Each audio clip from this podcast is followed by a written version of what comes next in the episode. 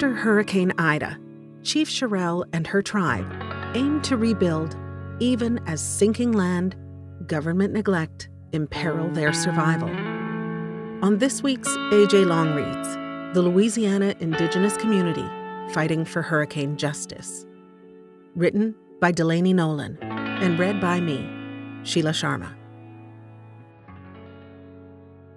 Chief Shirell Parfait Dardar knew that her house was gone before she got there.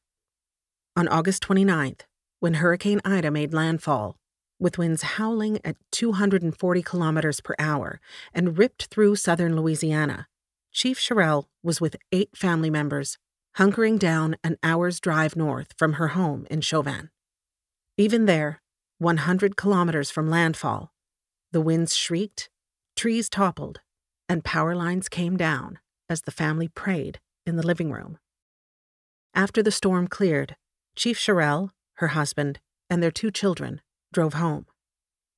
They passed through Houma, the largest city in their parish of Terrebonne, where trees leaned atop houses and brick walls had collapsed across roads. Further south, the bayous, slow moving brackish waterways found in southern Louisiana and normally filled with crawfish, shrimp, and alligators, were filled with sunken, damaged boats. In towns like theirs, built like thin strips along either side of the bayous, trailers were ripped open or gone. Construction debris and the contents of people's lives scattered across marshy yards. Towering 100 year old live oaks lay on top of homes. Many houses had been built atop 12 foot stilts to protect them from water, but now the stilts held up nothing. Flights of stairs climbed to nowhere. Utility poles had snapped at the base, leaving snarls of wire. There was no electricity and no running water. There wouldn't be for weeks, and in some places, months. The destruction stretched on and on for kilometers. The further down you came, the worse it got. I knew. Before I even got there, I knew, says Chief Shirell. When she got to their house, the roof was gone. Everything inside was drenched. She was struck by the caprice of the storm. In their destroyed, debris covered bathroom, her bathrobe still hung neatly on its hook behind the door. They never did find their roof. She recalls feeling numb all I could think about was how many people were without homes. Chief Shirell, 41, is the leader of the Grand Caillou Dulac tribe, one of three distinct but related indigenous communities that comprise the Biloxi Chitimacha Choctaw Confederation, whose homelands are in Louisiana. She was appointed chief by her elders when she was just 29 my job is to carry my people's voice where they need to go, to ensure that our generations have a future, she says. That responsibility is heavy today. The three tribes, hers, the Isle de Jean Charles, and the Bayou Lafourche tribes, named for the lands they inhabit, took the brunt of Hurricane Ida. While this area regularly sees hurricanes and storm damage, elders who have lived there all their lives say they had never seen a worse one. Thousands of people were displaced in southern Louisiana, and the storm left a swath of destruction and catastrophic flooding as far north as New York. While none of the 1,003 members of Chief Shirell's tribe lost their lives, hundreds lost their homes. Chief Shirell and her family moved into her mother's house, but others had nowhere to go. Some slept in tents near their damaged homes or in vehicles. Official responders like the Federal Emergency Management Agency, FEMA, weren't fast enough to meet people's needs in the immediate aftermath. It would be months before the first temporary shelters from FEMA arrived. These systems don't move as quickly as people need them to, and that's just reality, says Chief Shirell. We don't have time to wait for FEMA. You need people on the ground immediately. So Chief Shirell got to work, organizing relief efforts for her community. She started creating a list of those who had been left houseless and searching for campers and travel trailers to shelter people. She learned about who needed help in the close knit community through word of mouth. In Chauvin, she converted a large warehouse, normally used for a veterans nonprofit, into a distribution hub for donated goods such as generators, petrol, bottled water, and canned food. Her husband and children pitch in there as well. Months after the storm, the bayou communities still looked as though the storm happened last week. Massive piles of debris lined the main road in Chauvin, where houses sat across from their own torn off roofs. Chief Shirell says the number of people who are without homes is still rising, with mold and rainy weather further destroying damaged homes as people wait for funds from government agencies and insurance companies to rebuild. FEMA has their process, but nature has her own process. Tribe members say they have had to be largely self reliant and that the recovery process will stretch on for months, even years. The tribe must rebuild as they fight for government recognition of their ancestral rights in a region where the climate crisis is causing the land beneath their feet to disappear. The three Biloxi Chitimacha Choctaw tribes have lived in the Louisiana bayous for hundreds of years. They are all headquartered within a 25 kilometer, 16 mile radius of one another in Terrebonne Parish. And while each tribe has their own separate tribal council, members have close ties. The Biloxi Chitimacha Choctaw are themselves descendants of several tribes, including the Biloxi, Chitimacha, Choctaw, Acolapissa, and Atakapa tribes that were displaced and decimated by a series of ethnic cleansing campaigns carried out by the U.S. government throughout the 18th and 19th centuries. The Acolapissa is now classified as extinct. In the early 1800s, the Terrebonne area saw a further influx of white settlers and speculators, and indigenous communities dispersed in search of safety. Some went east and became the Isle de Jean Charles or Bayou Lafourche tribes. Others went west, eventually settling around Bayou Grand Caillou and Dulac. The three tribes united to form the Biloxi Chitimacha Choctaw Confederation to assist one another with petitions to the federal government. Hurricane Ida is the latest chapter in a community whose story is bookended by forced displacement. Diane Borg, 64, a member of Chief Shirell's tribe, was born and raised in the bayous. Gentle and soft spoken, she recalls how, like many other indigenous families in Dulac, her father made a living by fishing, shrimping, trapping, and catching coons, or raccoons. She and her husband rode out Ida at home and made it through safely by putting mattresses against the doors which kept the wind out. Once the wind gets in, the house blows apart since Ida, she spends her days volunteering by distributing donations to her neighbors. Borg greets many of the people she grew up with as they come through Anchor Foursquare Church in Dulac. The hallways are lined with supplies fuel, generators, and flashlights for those without power, trash bags and gloves, plywood, chainsaws, and drills for those rebuilding, bleach and vinegar, to kill the mildew growing on rain soaked belongings and walls, and tarps to cover damaged roofs. The community has learned to hold one another up in the absence of a meaningful social safety net. It's not their first rodeo, Chief Shirell says. They knew it would mostly be from the community, but they still expected help from insurance companies or FEMA or the Small Business Association, SBA. Many of the supplies were donated and transported to the bayous by volunteer organizations. Residents have also independently raised money for supplies. Danielle Morris is helping even though her own home was destroyed. She is relentlessly optimistic, despite constant work and her own wrecked home. We've been spending a lot of time here handing out food. What am I going to do? Sit at home and cry? While she and her family weathered the storm out of town, Ida picked up their trailer, moved it over three feet, and dropped it. Her recovery is complicated by a cruel trick of timing. After using the same insurance company for 17 years without ever making a claim, when they went to renew in June, they were told mobile homes were no longer covered. So, I have no insurance, she says.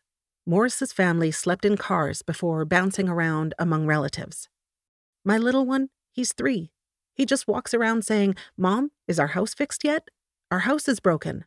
Housing has become a serious problem in the area. Residents need to stay nearby to rebuild and repair, but without temporary housing, many are sleeping in vehicles, tents, and boats. At least 10,000 Terrebonne Parish residents requested FEMA trailers, but by late November, a mere six habitable trailers had been provided, according to Earl Eues, director of the Terrebonne Parish Office of Homeland Security and Emergency Preparedness. With weather growing cold, some displaced residents have resorted to living in camps they have set up in the woods.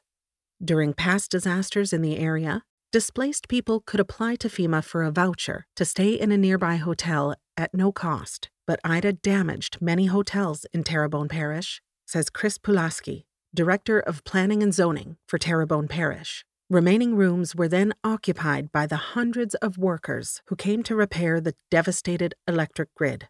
We're navigating a lot of uncharted territory right now. I don't know if the whole notion of mass disruption, destruction, and damage on this particular scale was ever really. Did the state plan for it? I don't know. Pulaski says.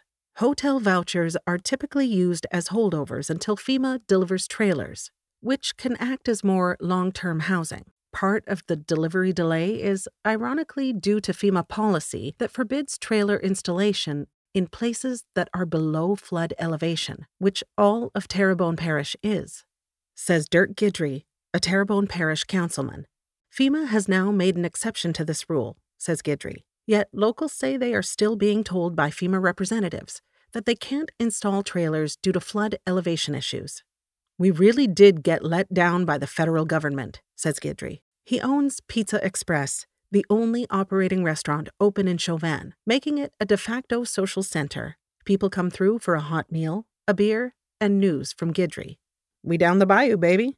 People don't trust the government, even me.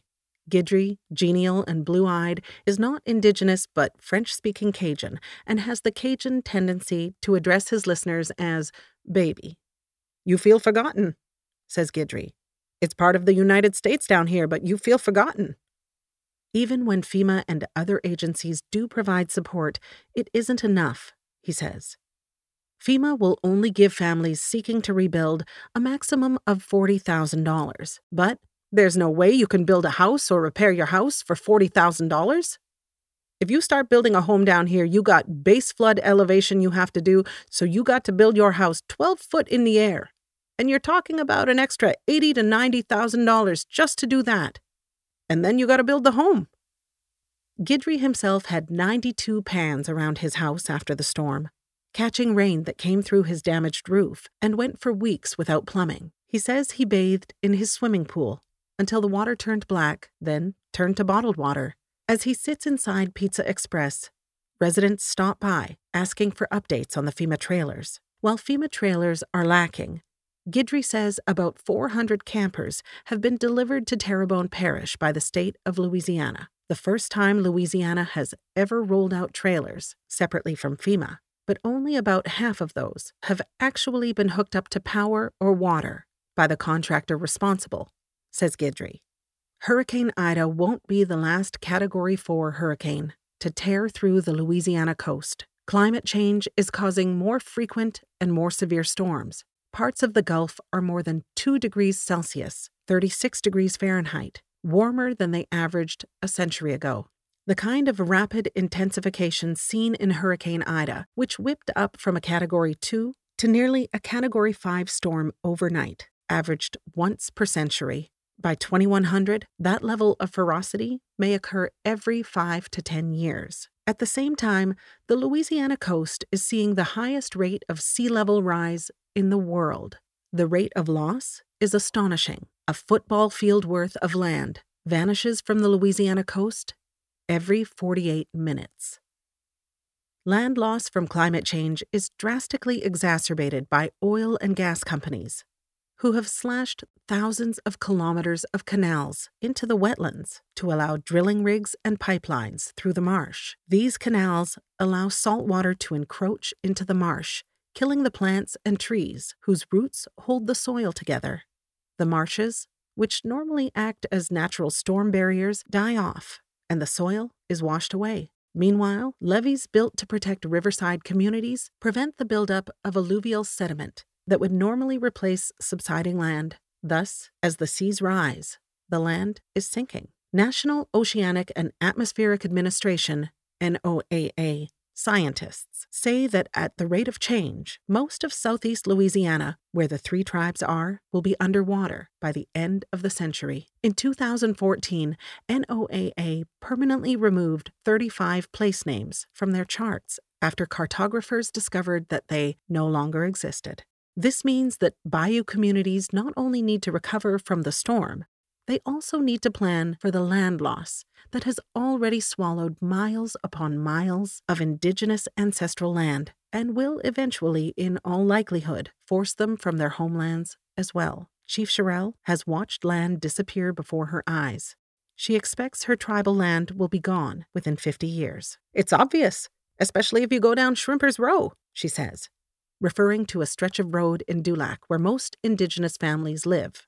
You can see the dead trees, hundreds of feet of dead trees. That's from saltwater intrusion. Shrimper's Row is where the majority of Chief Shirell's family live. It is also where Prevost Cemetery is, where her father, grandparents, and brother are buried. Even the cemetery is at risk of being lost to the rising water, and one of the efforts she has spearheaded involves using ground penetrating radar to see where ancestors are interred to more exactly mark the cemetery boundaries. If the water should come up, even if you're passing over it in a boat, the GPS will let you know where you're at, over Prevost Cemetery, she says. All these obstacles severe storms, sinking ground, rising seas are compounded by another ongoing struggle.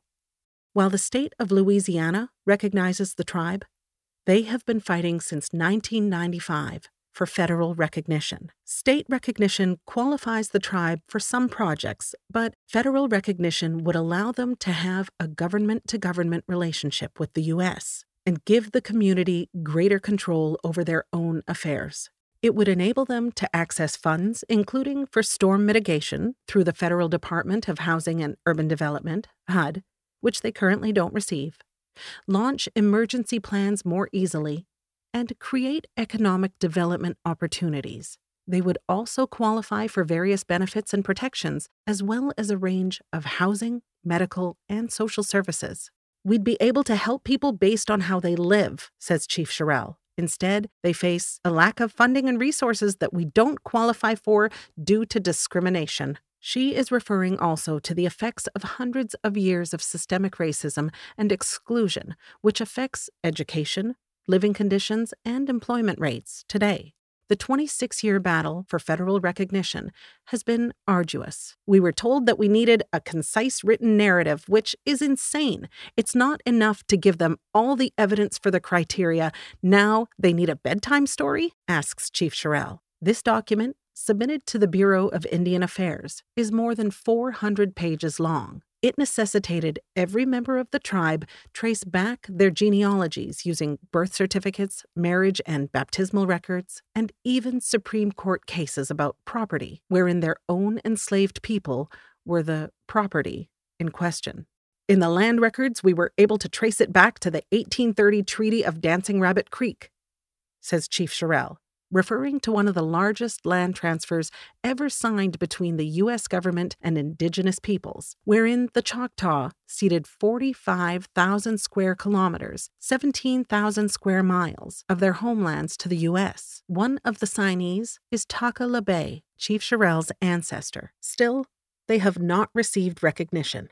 Chief Albert Naquin, leader of the Isle de Jean Charles tribe, can also trace his lineage back generations his own great grandfather, also a chief, was wary of calling himself one as he was running from Andrew Jackson's soldiers.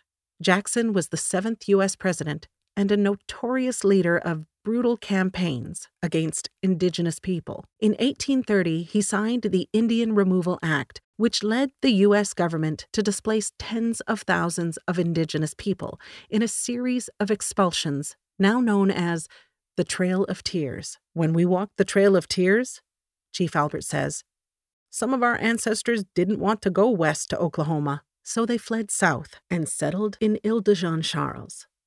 The island, about 32 kilometers, 20 miles, southeast of Chauvin, is almost entirely lost now.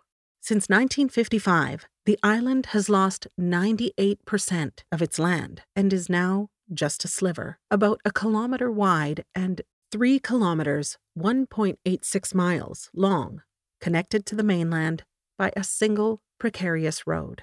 In 2016, the people of Isle de Jean Charles became the first federally funded climate refugees in the continental U.S. after a proposal developed by the community secured funds through HUD's National Disaster Resilience Competition for the tribe to resettle in a community dubbed New Isle, a former sugarcane field north of Houma.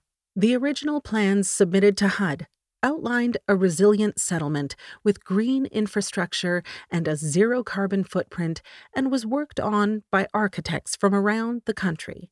Both chiefs say the plans were hijacked by the state's Office of Community Development, OCD. We would have had limestone for driveways so grass would grow, and when rain comes, there wouldn't be flooding. The plans had wells, windmills, solar panels on every home, says Chief Albert. The plans included heat pumps, to utilize geothermal heat, gray water systems for leftover water used to wash cloths or bathe, wind turbines, traditional ways of building to allow cooling airflow and reduce dependency on electricity, and natural landscaping to reduce flooding. For example, a single mature cypress tree native to the area will draw up 3,300 liters of water per day, but those who worked on the plans claim they were rewritten with none of the environmental and resiliency features that the tribe and experts had spent nearly six years compiling. Once the funds were secured, the state retooled the plans and did whatever the hell they wanted, says Chief Albert. We treated it like any other subdivision says Pulaski, who suggested the resiliency features weren't included partly because they were not in line with standard subdivision regulations. As the federal HUD funds were awarded directly to the state, only the government, not the tribe, has final say over the development. Other aspects of the new plan effectively displace the tribe and sever ties with their land. Residents who accept resettlement are not allowed to make substantial repairs, anything costing above $2,500 to their traditional homes. In essence, this means those who want to resettle to safer ground must forfeit their traditional land as their old homes crumble year after year. Chief Albert says there is no reason for this cruel stipulation. Meanwhile, five years after the proposal, not one new house has been constructed.